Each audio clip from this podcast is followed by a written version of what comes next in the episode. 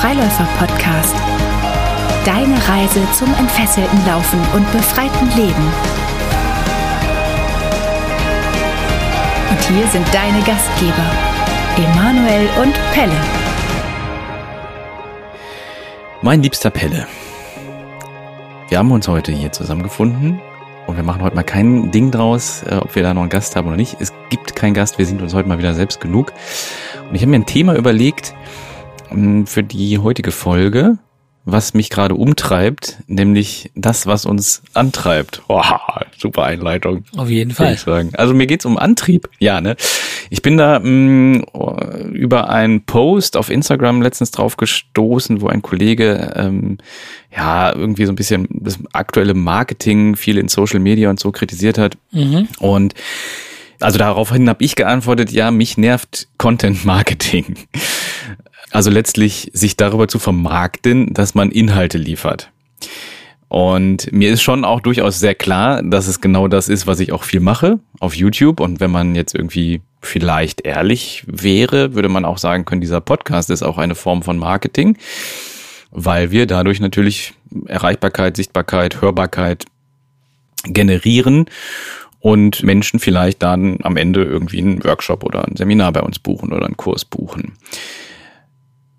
Und trotzdem nervt mich das und trotzdem haben wir ja auch so in der letzten Zeit immer mehr begonnen, dieses klassische Content Marketing zu lassen.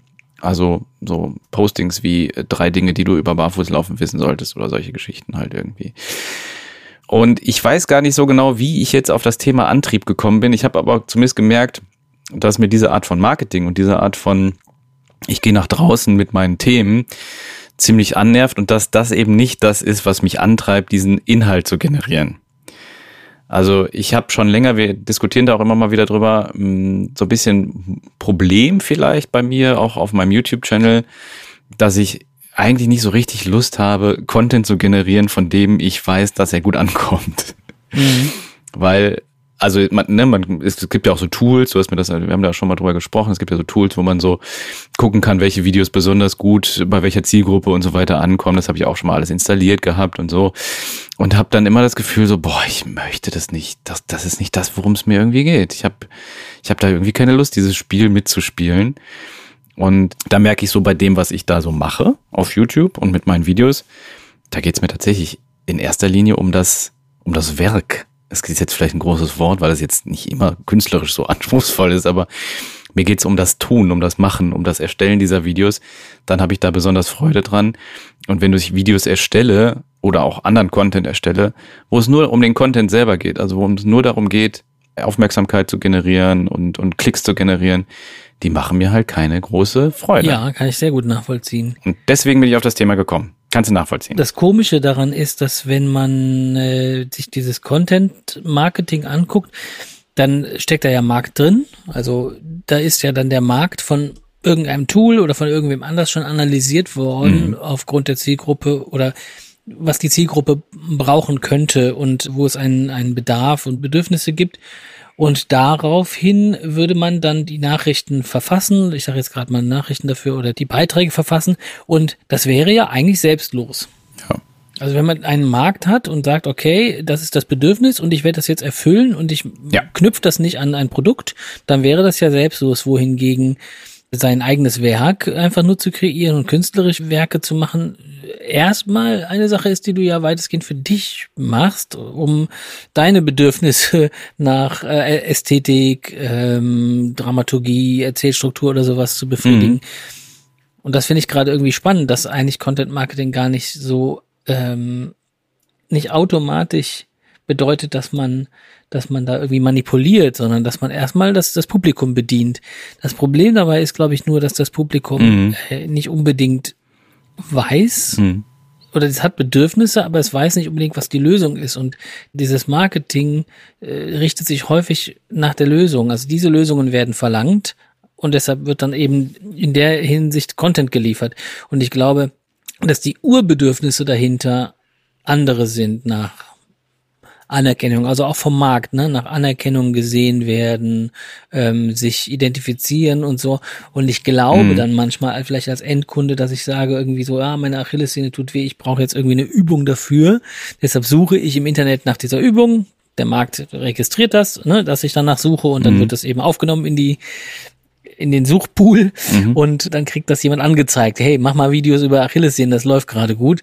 Mhm. Aber eigentlich geht es ja darum, ähm, äh, weiß ich nicht, um, auch bei so einer Suche geht es ja darum, ich suche irgendwie was anderes, als mir ein Arzt sagen könnte zum Beispiel. Ich könnte ja zum Arzt gehen und sagen, ich habe Achillessehnenprobleme, aber ich traue eher dem Internet. Das heißt, es gibt vielleicht ein Bedürfnis nach Führung und so weiter. Und ja, Mhm. Ich glaube, dass da noch, also auf der Marktseite, auf der Nutzer-User-Seite noch ein anderes Bedürfnis hintersteckt, nämlich der nach der Schnelligkeit. Also jetzt Beispiel zum Arzt gehen, wer ist vielleicht sehr aufwendig, muss einen Termin machen, ich muss da hingehen, untersuche ich dann im Internet, in diesem Internet, immer nach den schnelleren Lösungen und das finde ich halt auch problematisch, dass das Content Marketing diese schnellen Lösungen auch oft mh, zumindest suggeriert anzubieten. ja. Also ich finde schnell eine Übung gegen Achillessehenschmerzen. Ob das dann die Lösung ist, ist halt die Frage oder ob mich das wirklich weiterbringt. Aber ich fühle mich erstmal halt irgendwie gut schnell beraten. Ich krieg schnell irgendwie Antwort auf meine Suche, krieg schnell halt Content. Und ich finde, also ich glaube, das ist so, was mich beim klassischen Content Marketing Ja. so stört, ist, dass es halt, dass es nicht komplett ist. Oder dass es halt schnell abgeschnitten wird. Also diese, diese Marketing-Komponente an dem Content, die ist, glaube ich, das, was mich nervt. Natürlich kann ich jetzt nicht einen kompletten Online-Kurs oder so frei zur Verfügung stellen. Aber dieses, dieses Häppchen hinwerfen und dann so auf der letzten Seite immer sagen, und wenn du da jetzt weitermachen willst, dann buch den Kurs und so, das ist, glaube ich, so das, was mich wirklich, ja, ich finde das halt so ein bisschen, bisschen verarschend, muss ich mal ganz, muss ich, es ist Ja, so, ich finde es, ich finde, dass äh, denn wie der Content dann gestaltet wird, finde Ja. ich auch verarschend. Ja. Ne? Dass man eben sich nach dem Markt richtet, finde ich erstmal gar nicht so schlimm, aber dass man dann suggeriert, dass das Leben immer nur aus drei oder fünf Ja. äh, Problemen und Lösungsstrategien besteht, also das so runterzubrechen, Ja. die Komplexität des Individuums, was da eigentlich das liest, völlig außer Acht zu lassen, das wirkt halt anmaßend, ne? Mhm. dass ich sage, mit diesen drei Übungen haben 80 Prozent der Leute oder so, das ist halt, ja, da sitzen aber auch noch die anderen 20, ne? Mhm. Da ist Schnelligkeit spielt da sicherlich eine Rolle. Wenn du das Thema Schnelligkeit gerade ansprichst, ich hätte hier zehn befreiende Fragen für dich, die wir heute in der Oha. sogenannten Speed Round machen. Das Oh, oh, heißt, oh, du oh. hast wirklich keine Zeit nachzudenken. Du hast wirklich nur eine halbe bis maximal eine Sekunde Zeit, die Frage zu beantworten. Okay, darf ich dir denn auch Fragen stellen? Ja. Äh, Ist das gegenseitig? also machen wir abwechselnd oder nur du, Nee, ich? ich habe jetzt zehn für, ich habe jetzt zehn für dich heute Okay. mal. Wenn du auch zehn für mich hast, ist okay, aber wenn du keine zehn ja, für mich hast, okay. dann Okay, bist du halt in der Speed Speedround. Round, Bist du dabei? Speedround? ja, zehn ja. befreiende Fragen für ja. Emanuel? Ja, Okay, also wirklich aus der Pistole geschossen, ja, ja? ja, ja, sehr gut. Zehn befreiende Fragen. Streichholz oder Feuerzeug? Streichholz. Alpha oder Beta? Ja, better. Lieben oder geliebt werden? Geliebt werden. Ballern oder schlendern? Ballern. Milcheis oder Fruchteis? Milcheis. Erschöpft oder erledigt? Äh, erschöpft. Alarv oder Hellau? Alarm. Alarv. Jeck oder Keck? Jack. Visionär oder Realist? Komm, komm, komm, komm. Aua, Visionär. French Press oder Filterkaffee? Franchise. French Press. Filter. Filter, Filter, Filter. Entschuldigung. Ja, war gut, war schnell. Auf jeden Fall. Speedround ist Ich habe das, ich habe schon, ich habe das zweite Wort gar nicht mehr gehört. Jetzt kannst du wieder- Deswegen habe ich schon French Press. Okay, kannst wieder atmen. Okay. Ähm, ich habe nichts vorbereitet für Macht dich. nix. Deswegen könnte es nicht so ganz speedig werden. Ich, aber ich, gib mir mit, egal. ich muss ja nur die Antwort schnell machen. okay. Ich mach die Augen zu. Okay. Drei, zwei, eins. Heulen oder beulen? Beulen. Reiten oder fighten? Fighten. Äh, Schnaps oder Klaps? Klaps. Ferien oder Serien? Serien. Ach, scheiße. Ähm, Wieder keine Ferien. äh, Grillen oder Grillen? Grillen. Also Nomen oder Verb? Ja, klar. Also, ja. Ähm, äh, heiter oder wolkig? War, äh, heiter. Ähm, Du musst Rennen, nicht schnell. äh, Rennen, ach, ich muss nicht schnell sein? Nee, du musst nicht schnell. Ich nur. Achso. Rennen oder Pennen? Pennen. Ähm, Boxen oder Boxen, Boxen kaufen oder Boxen, Boxen gucken? Kaufen. England oder Frankreich? England. Ähm, Im Café sitzen oder im Café sitzen? Schwitzen. Äh, ja, das ist gut. Im Café sitzen oder im Café schwitzen? Äh, sitzen. Schwarzer Tee oder gar kein Tee? Schwarzer Tee. Äh, weitermachen oder aufhören? Aufhören. Okay, dann ist die Folge jetzt vorbei. Okay. Waren das zehn? Ich glaube. Ah, es waren, glaube ich, so eher 20. Boah, das war für mich jetzt aber anstrengender, als, als zu beantworten, gerade so schnell Fragen Das, zu finden. ja, ne? hast du dir jetzt auf den Kopf gemacht. Gänzlich. Ja, siehe. So, apropos Antrieb und schnell sein. Ja. Ähm, du hast mal den schönen Satz geprägt, habe ich zumindest von dir. Bei dir geprägt. Mhm. Ja, bei mir geprägt, genau. Ähm, wer schnell läuft, muss länger warten am Ziel. Irgendwie so. Ja, So, den habe ich tatsächlich Ähm, erfunden, glaube ich. den hast du erfunden. Ja. Finde ich gut. Diese Zeitersparnis. Diese Nummer, ne? Mit dem, mit der Zeitersparnis. Das ist so eine Sache. Also ich habe mich ja auch viel mit, mit Zen in der letzten Zeit beschäftigt und man erkennt es vielleicht auch in unserem aktuellen Logo der Freilaufmethode. Jetzt da, da darf ich das, glaube ich, auch mittlerweile sagen. Wenn diese Folge ausgestrahlt wird, ist das Logo, glaube ich, schon äh, auf Social Media zumindest präsent geworden. Äh, wie soll ich sagen? Es gab eine Dokumentation über Zen-Mönche. Da habe ich zum ersten Mal verstanden, was das wirklich bedeutet, dass diese Zeitersparnis in all diesen Dingen, die wir so tun, äh, für Noppes ist. Nämlich, als ich einen Zen-Mönch gesehen habe, der Sutren abgeschrieben hat. Und dann dachte ich, okay, der schreibt jetzt so einen Vers da ab, so ein Sutra ab und ist da zwei Stunden beschäftigt und in aller, in Kalligrafie und Schönschrift und so schreibt diese Sutren ab. Und dann hat er zwei DIN A4 Seiten so grob irgendwie vollgeschrieben und legt die beiseite. Dann kommt sein Gehilfe, der sortiert die weg. Und dann habe ich gesehen, der schreibt immer den gleichen Vers ab. Also der hat sich, der hat sich einmal dafür entschieden, welchen Vers er abschreibt. Und er schreibt immer den gleichen Vers ab. Und zwar dreimal am Tag. Und da habe ich zum ersten Mal gecheckt, was das bedeutet, im Tun zu sein. Das klingt so pottfalsch deutsch irgendwie grammatikalisch, aber im Tun zu sein. Ja, anders kann ich es gar nicht formulieren. Ne?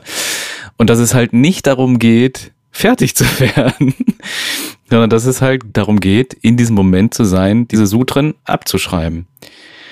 Und ich habe zum ersten Mal für mich selber so einen Zen-Moment gehabt, als ich äh, den Bulli gerade neu hatte und gemerkt habe, ah, ich kann damit nicht in eine Waschstraße fahren, also muss ich den von Hand waschen. Dann bin ich in so eine, in so eine Waschstraße gefahren, wo man von Hand waschen konnte und hatte so semi-Bock darauf, den jetzt von Hand zu waschen und war vier Stunden beschäftigt. Ich habe wirklich jede Ecke mit einem kleinen Tuch und ich habe dann gemerkt, es ging mir in dem Moment nicht, nicht mehr darum, fertig zu werden und ein blitzblankes Auto zu haben. Das war dann auch irgendwie schön, aber es ging mir tatsächlich einfach in diesem Moment, ich war da so drin vertieft, dieses Auto zu waschen und habe das, hab das einfach genossen, das Auto sauber zu machen, vier Stunden lang. Und da habe ich es da für mich gecheckt und da habe ich dann noch mal mehr gecheckt, was ich da eigentlich auch im Laufen mache. Also das, das ist, glaube ich, schon lange da gewesen, dass ich so im Laufen bin halt. Aber da habe ich so, so wirklich nochmal für mich realisiert. Und äh, seitdem, seit ich das mit dem Bulli ge- gecheckt habe, versuche ich das wirklich auch für viele andere kleine Momente in meinem Leben, sei es abspülen oder so, Geschirrspüler ausräumen, zu übertragen und gar nicht immer nur in dieses Fertigsein zu denken. Und da merke ich, dass es einen ganz anderen Antrieb hat für mich im Leben. Also, dass der Antrieb des Fertigseins, des Ankommens nicht mehr so relevant ist. Ja, diese Erkenntnis kann ich so so mitgehen. Ich habe das ähm, im Aikido hat sich das bei mir gefestigt, dass ich da gelernt habe, da gibt es nicht viele Techniken, sondern es gibt nur verschiedene, viele Kombinationen, ne, wie man angreift und wie man rauskommt. Und mein erster Trainer, den ich da hatte, der hat auch Kalligrafie und sowas, äh, Sachen geschrieben und der hatte dann einen Spruch aufgeschrieben, der kam so semi gut an, weil der von Papst Benedikt war. Und der hatte den aber so in, Ja, in, okay. in japanischem Kanji-artig geschrieben und hat dann, ich weiß nicht mehr genau, wie er ging, aber das Zitat ist in etwa so, dass nur das, das Langweilige und das Oberflächliche braucht ständige Abwechslung.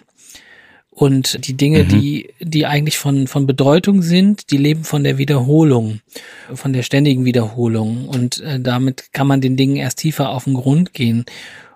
ich kann den Dingen nicht tief auf den Grund gehen, indem ich tief reinschaue, sondern durch das häufige Praktizieren ergeben mhm. sich immer wieder ganz kleine, feine, neue Qualitäten statt Quantitäten. Und wenn man eben diese Erkenntnis für sich hat, dass man über den Bulli putzen oder irgendwie sowas, dass man sagt, wenn ich gar nicht so auf die Tube drücke und mir vielleicht auch sage, warum habe ich denn eigentlich gegen das Abwaschen und das Müll raustragen und so weiter äh, eine Abwertung bisher gehabt und gesagt, das macht keinen Spaß. Wenn ich aber das gemacht habe, dann sitze ich endlich vor dem Fernseher. Mhm. Wenn ich aber diese Sachen erstmal alle gar nicht bewerte, sondern nur sage, sie gehören alle dazu, ob ich jetzt das Katzenklo siebe und der Kacke rausfilter oder irgendwie so.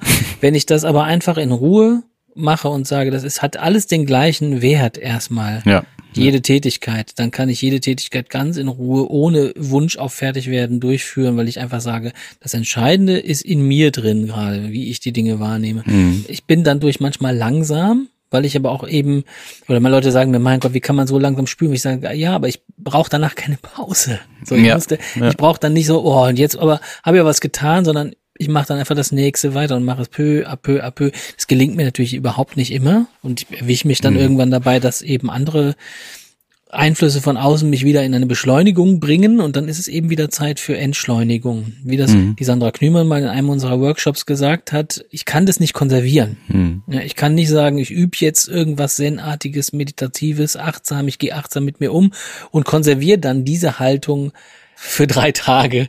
Jetzt habe ich genug Achtsamkeit ja, gemacht. Ja, jetzt weiß ich, wie es geht. Jetzt weiß ich, wie es geht. Wenn ich sie dann verlasse, diese achtsame Haltung, ist sie auch weg. Ja. Also ich kann mich da immer nur wieder reinrufen und sagen, Moment, stopp ja. Wieso mache ich gerade so schnell die Kaffeepackung auf und so weiter? Weil ich schon bei der nächsten Sache, ich bin fertig, ich will fertig werden mit Kaffeepackung aufreißen. Mhm. Mhm. Und wir werden aber nicht schneller, weil wir brauchen mehr Pausen dadurch.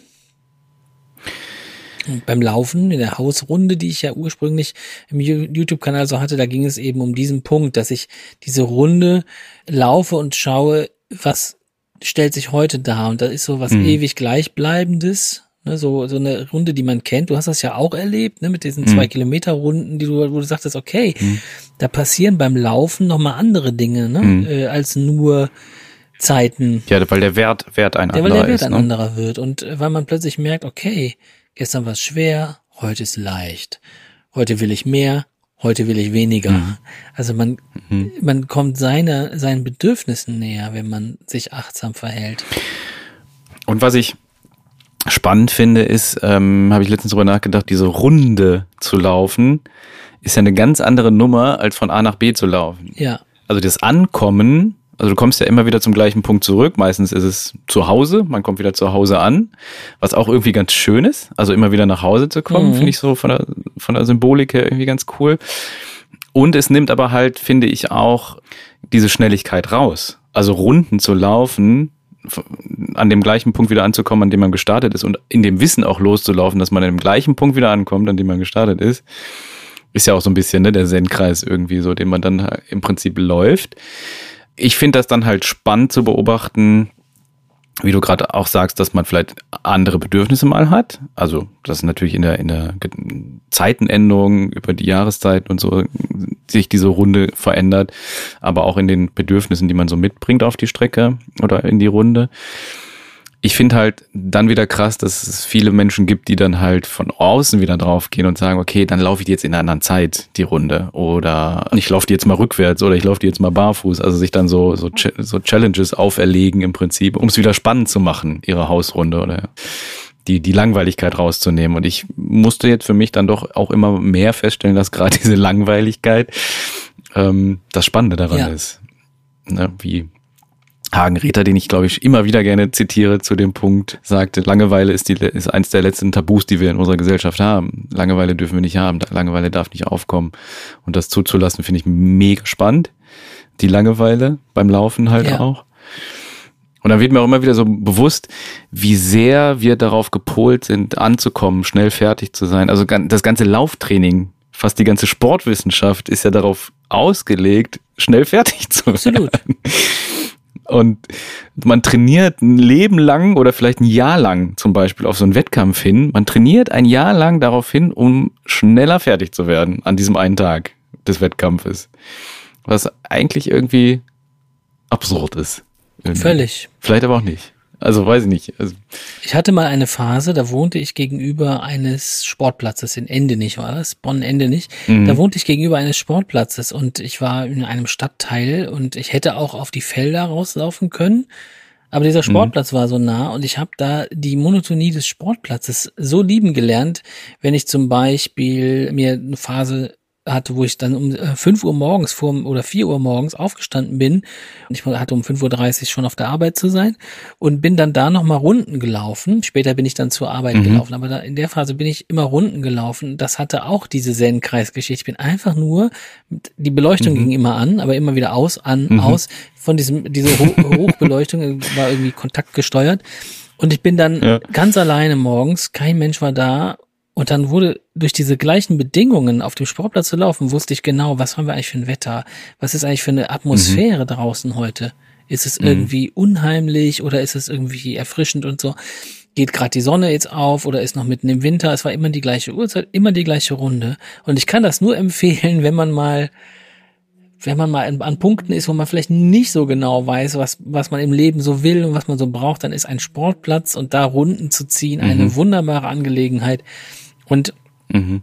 zu der Zeit hatte ich definitiv auch nie eine Uhr oder sowas gehabt, weil ich ja sowieso genau wusste, also das Rundenzählen gehörte auch eher, eher schon zum meditativen Runde eins, Runde zwei, eher so eine, Ja, ja. es war eher so eine Ja. meditative Sache und da habe ich das sehr lieben gelernt. Das Tempo war völlig egal und mh, Mhm.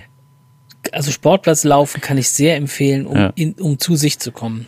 wenn man es so praktiziert, wie du es gerade beschrieben hast.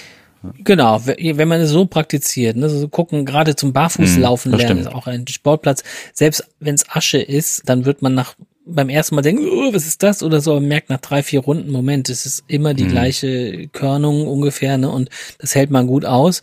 Aber man hat natürlich einen fast sicheren Ort, weil die Scherben gibt es kaum auf dem Sportplatz, weil die nicht, die Flaschen nicht zerplatzen, selbst wenn sie da geworfen werden, wenn es dann Tatanboden oder was weiß ich was ist.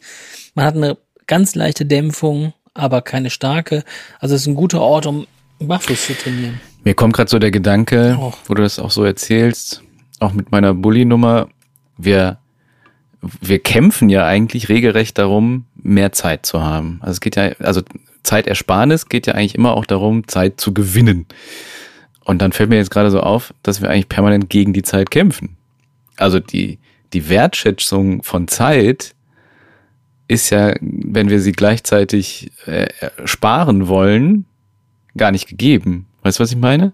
Also wir kämpfen darum, mehr Zeit zu haben, indem wir gegen die Zeit kämpfen, um schneller fertig zu sein.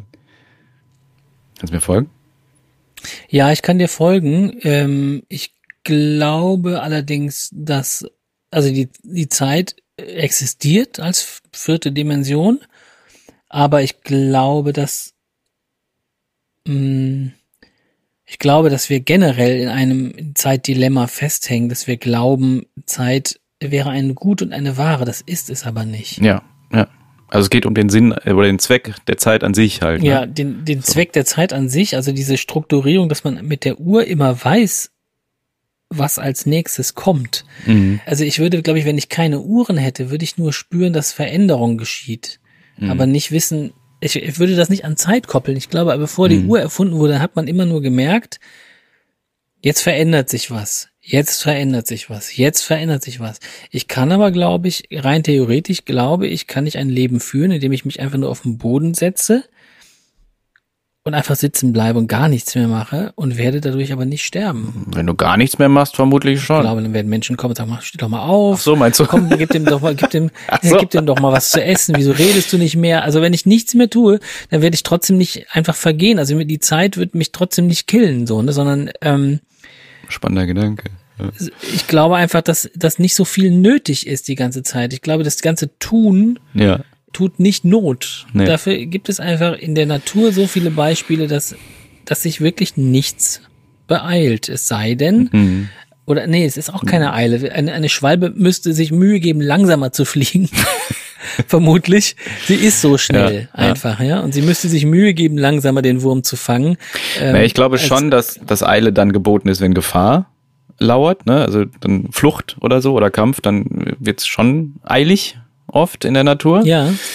Ja. Mm, und ich, ich, ich kann mir vorstellen, dass also ich kenne es zumindest und vielleicht geht es vielen anderen auch so, dass das auch so ein Gefühl ist der Eile, also dieser Fluchtmodus, dass man halt schnell Dinge erledigen muss, um in den nächsten Moment zu flüchten. Vielleicht ist es auch ein Überlebensmodus in der heutigen Gesellschaft, in, in einer Gesellschaft, wo man Geld verdienen muss, wo man Dinge erledigen muss, um sich Dinge zu, um Essen zu kaufen. Also es ist ja so eine Grundeile halt drin und eine Erfordernis von Arbeit erledigen, um Geld zu verdienen, damit man ernährt wird. Wenn man nicht einfach nur rumsitzt wie du, der dann von anderen ernährt wird. Also ich glaube schon, dass das das Eile ja ist jetzt ja nicht schlechtes Beispiel. Ne? Wenn das natürlich jetzt jeder macht, dann klappt das natürlich nicht. Wahrscheinlich dann wird's schwierig. Ja. Müsste man jetzt Inder fragen, die da in Askese irgendwie seit 60 Jahren in der Sonne mhm. sitzen und Prana tanken. Da habe ich jetzt keine Ahnung von. Ich komme mal zurück auf den Anfang, wo ich gesagt habe, ne, ich äh, für mich ist Content immer wichtig, dass er mir gefällt oder dass ich da irgendwie Freude dran habe, dass ich ihn eben nicht nur des Marketings willen gerne erstelle.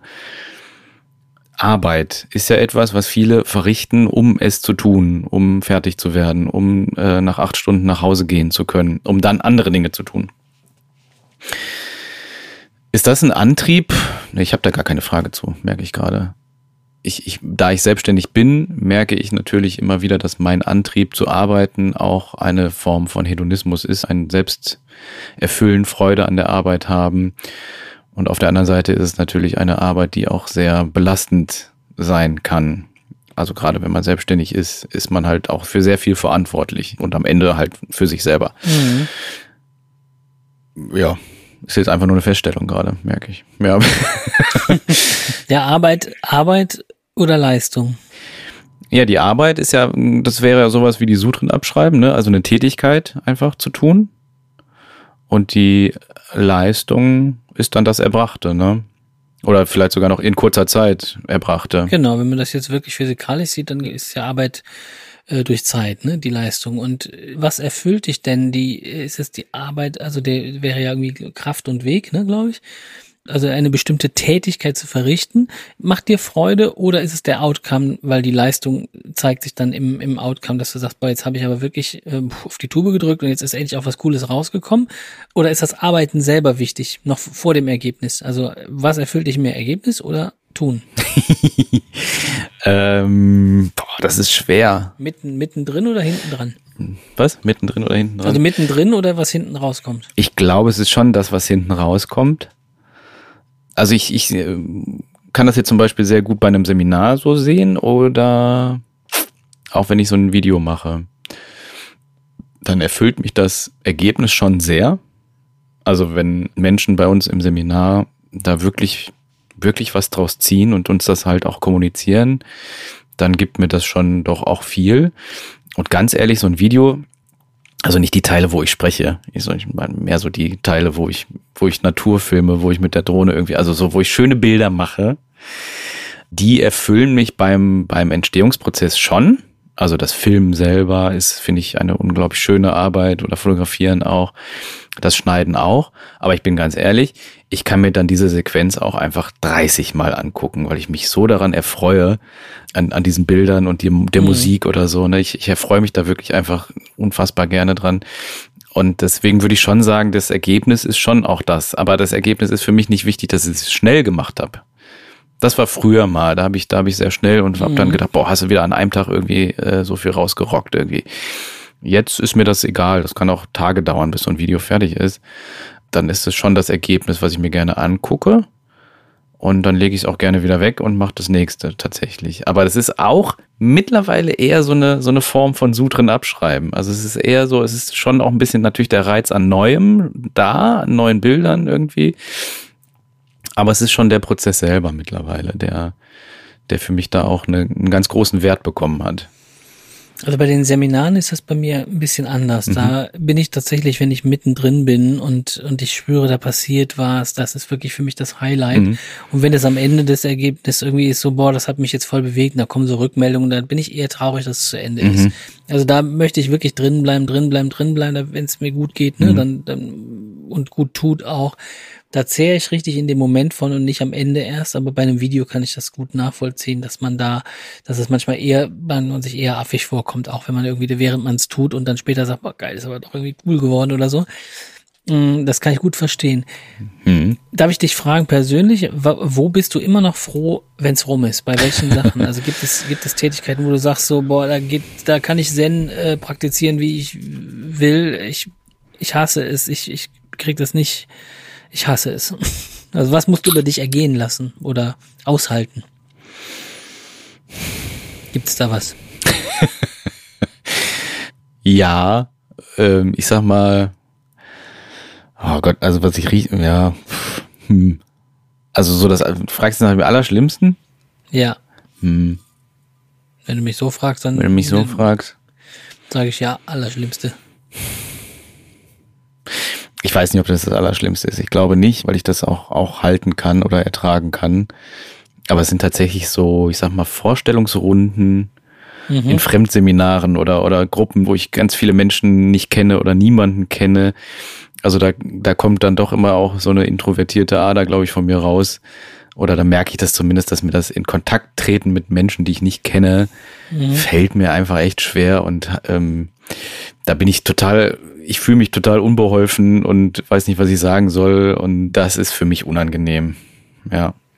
Das kannst du nicht genießen. Kann ich nicht, gar nicht. Nee. Und ich will jetzt allen, die da zu uns kommen, keine Angst machen. ja.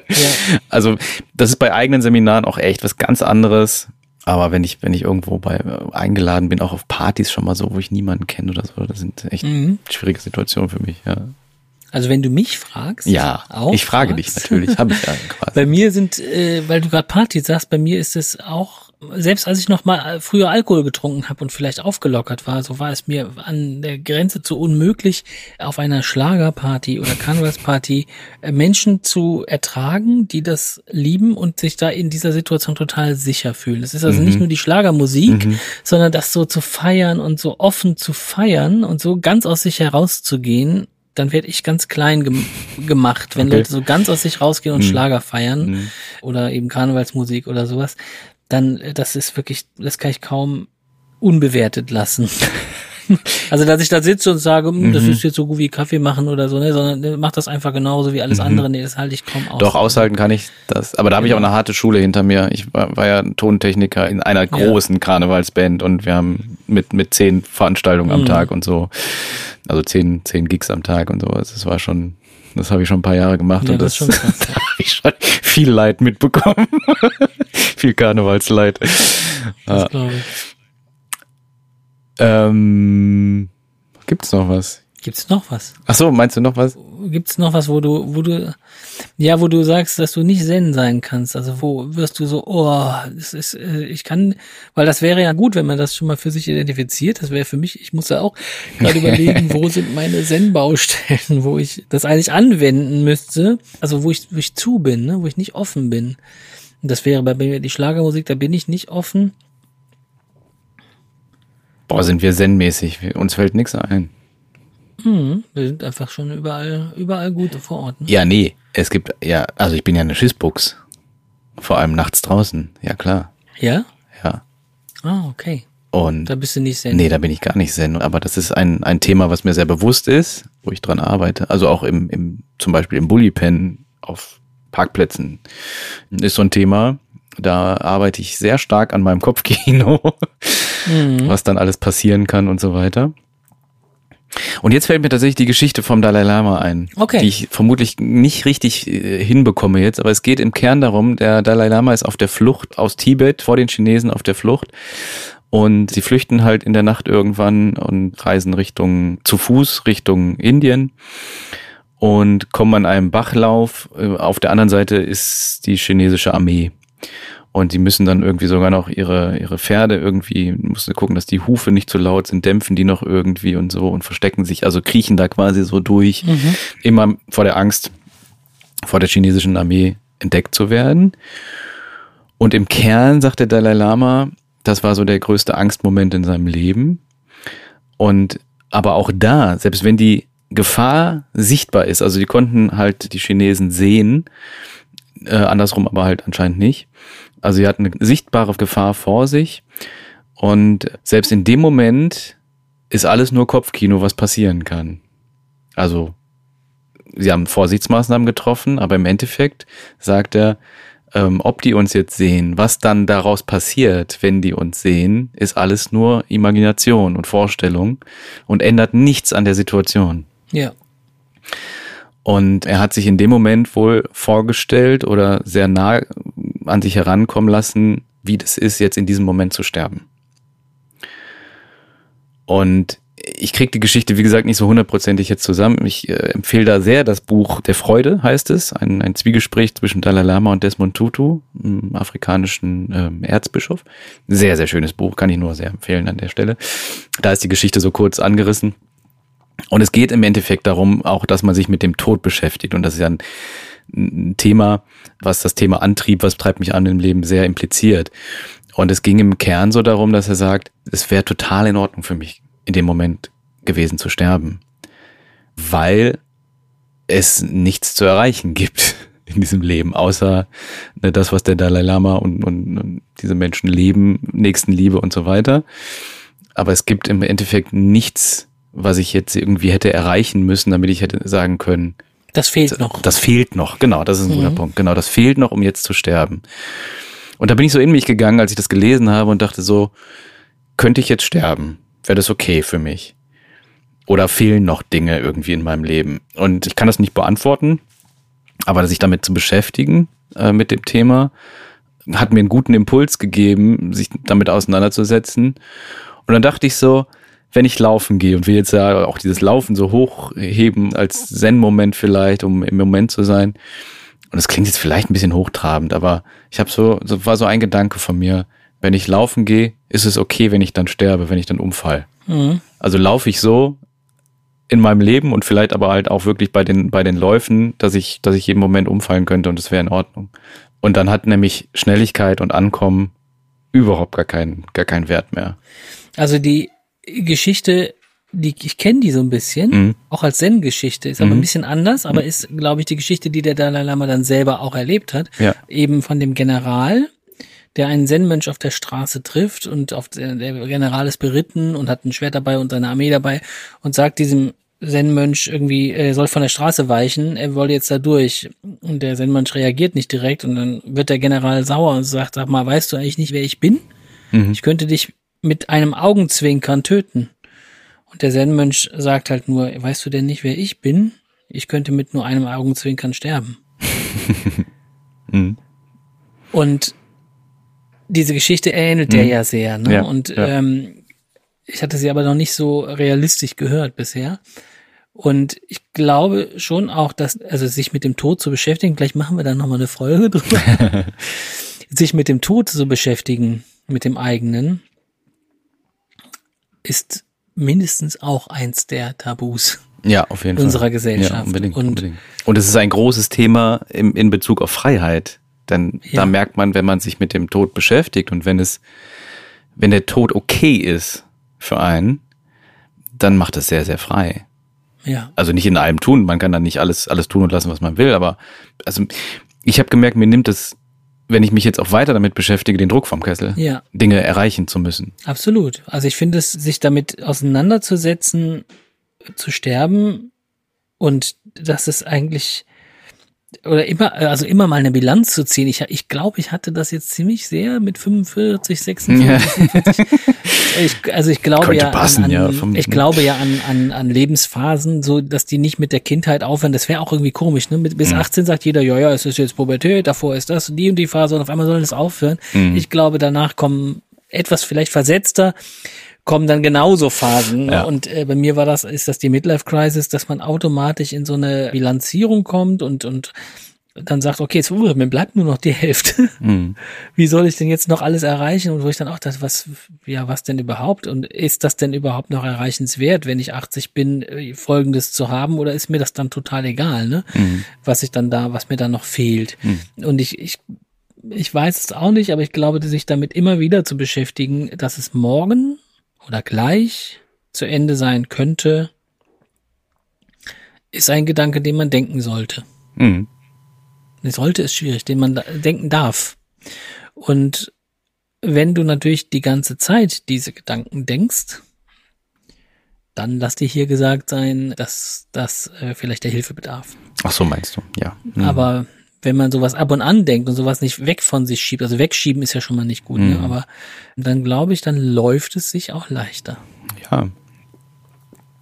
Wenn wir wieder zum Laufen gehen, wie du gerade sagtest, wenn du beim Laufen da akzeptieren könntest, dass auch jetzt und auch hier der Moment ist, wo es zu Ende geht, dann äh, befreit das, das ungemein. Ja.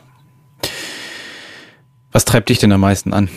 Um die Frage dann doch noch einmal zu stellen, weißt du es? Was mich am meisten mhm. antreibt, mh, hm, Anerkennung nach geliebt werden, ja, da bin ich ganz ehrlich. Mhm. Kann es nicht gut ertragen, wenn man böse auf mich ist, wenn ich Ärger auf mich ziehe oder sowas. Äh, das treibt mich dann schon an, irgendwie immer, also mich zu beweisen, mich zu, das ist halt, also ich arbeite daran, ne? Aber, mhm. Aber das ist wäre der, das wäre der Hauptpunkt, so ne? Also ich brauche wenig Kontrolle im Leben. Ich brauche, also nee, ja, wahrscheinlich, wenn ich das schon sage, brauche ich viel. Aber, ähm, und also der höchste Antreiber ist, glaube ich, ja, irgendwie Teil dieser Gesellschaft zu sein und in dieser Gesellschaft auch gemocht zu werden. Mhm. Das ist schon, schon wichtig. Bei dir? Also ich glaube, Anerkennung ist das Thema, was wir alle haben. Also zumindest in unserer Gesellschaft, in unserer Kultur, weil wir alle so erzogen wurden auf Anerkennung von Kindes mhm. Kindesalter an wurden mit Anerkennung überschüttet, vermutlich. Hast du gut gemacht, auch schönes Bild. Ähm, und das ist einfach der Trigger, auf den wir alle dopaminmäßig abfahren. Und das zeigt sich jetzt halt auch leider in Social Media, in Klickzahlen und so. Ich bin mir dessen aber sehr bewusst und ich glaube auch, dass Anerkennung selbst, also dass der Selbstwert oder der Selbstzweck der Anerkennung bei mir nicht so so krass ausgeprägt ist, weil ich dafür einfach in meinem Leben schon viel zu viele Dinge getan habe, die ich nicht nach außen kehre und viele Dinge nicht teile, für die man vielleicht Anerkennung bekommen würde oder so. Also ich glaube, das ist eher bei mir ein bisschen kleiner. Als ich wusste, dass ich dieses Thema mit dir machen will, habe ich da viel drüber nachgedacht, was mich antreibt. Und ich weiß es tatsächlich nicht so richtig. Ich, also ich, pff. ich glaube, das ist schon etwas zu erschaffen. Im weitesten Sinne immer wieder. Also ich habe in meiner Kindheit immer wieder so, so Projekte gemacht, die, die irgendwas da ließen, sage ich jetzt mal so, bei Menschen oder, oder ob das jetzt irgendwie in, in einer Kunstform ist, irgendwie. Also das ist so ein bisschen, glaube ich, das, ja. Das passt. Das passt, okay. Dann bin ich ja beruhigt. Na, von, also von außen, von außen passt das. Ja. Gut. Dann lassen wir mal was da bei euch. vielleicht, vielleicht aber auch nicht. Wir würden uns sehr darüber freuen, wenn ihr uns ähm, mal so ein kleines Feedback gibt. Es ist bei Podcasts immer sehr schwierig, ein Feedback zu bekommen. Das geht bei Apple ganz gut. Das geht, wir haben auch den Podcast ja immer als YouTube-Kanal noch. Oder wenn wir es auf Instagram oder Facebook teilen. Schreibt uns gerne mal, wie euch das so gefällt, muss jetzt keine Anerkennung sein, aber es ist ganz gut, wenn man sowas in den Äther hinein bläst hier, einfach mal zu wissen, ist das, ist das cool, ist es nicht cool, wünscht ihr euch was, wünscht ihr euch nichts, äh, einfach weitermachen. Das ist immer schön zu wissen, ob unser Content-Marketing, was wir hier betreiben, vielleicht bei euch auch einen anderen Wert noch hat als den Marketing-Aspekt selber. Vielleicht ist es ja auch nur, dass ihr das Gefühl habt, im Auto uns zu hören und einfach das Gefühl habt, dass wir bei euch sind. Ja. Es kann es ja auch sein, dass wir, ne, dass wir irgendwie ein Teil einer Gruppe sind oder auch das könnt ihr uns gern da lassen. Das muss jetzt gar nicht so inhaltlich sein, sondern vielleicht sagt ihr auch einfach, ihr tut mir gut. Ihr tut mir nicht gut. Ihr geht mir auf den Sack, aber dann, dann würdet ihr, dann würdet ihr was falsch machen, wenn ihr es hört. Wenn ihr bis hierhin durchgehört habt und wir euch auf den Sack gehen, dann äh, funktioniert da irgendwas nicht richtig. Bei euch. Bei euch. Wir hören uns in 14 Tagen wieder. Macht's gut bis dahin. Ciao. Bis dahin. Ciao, ciao.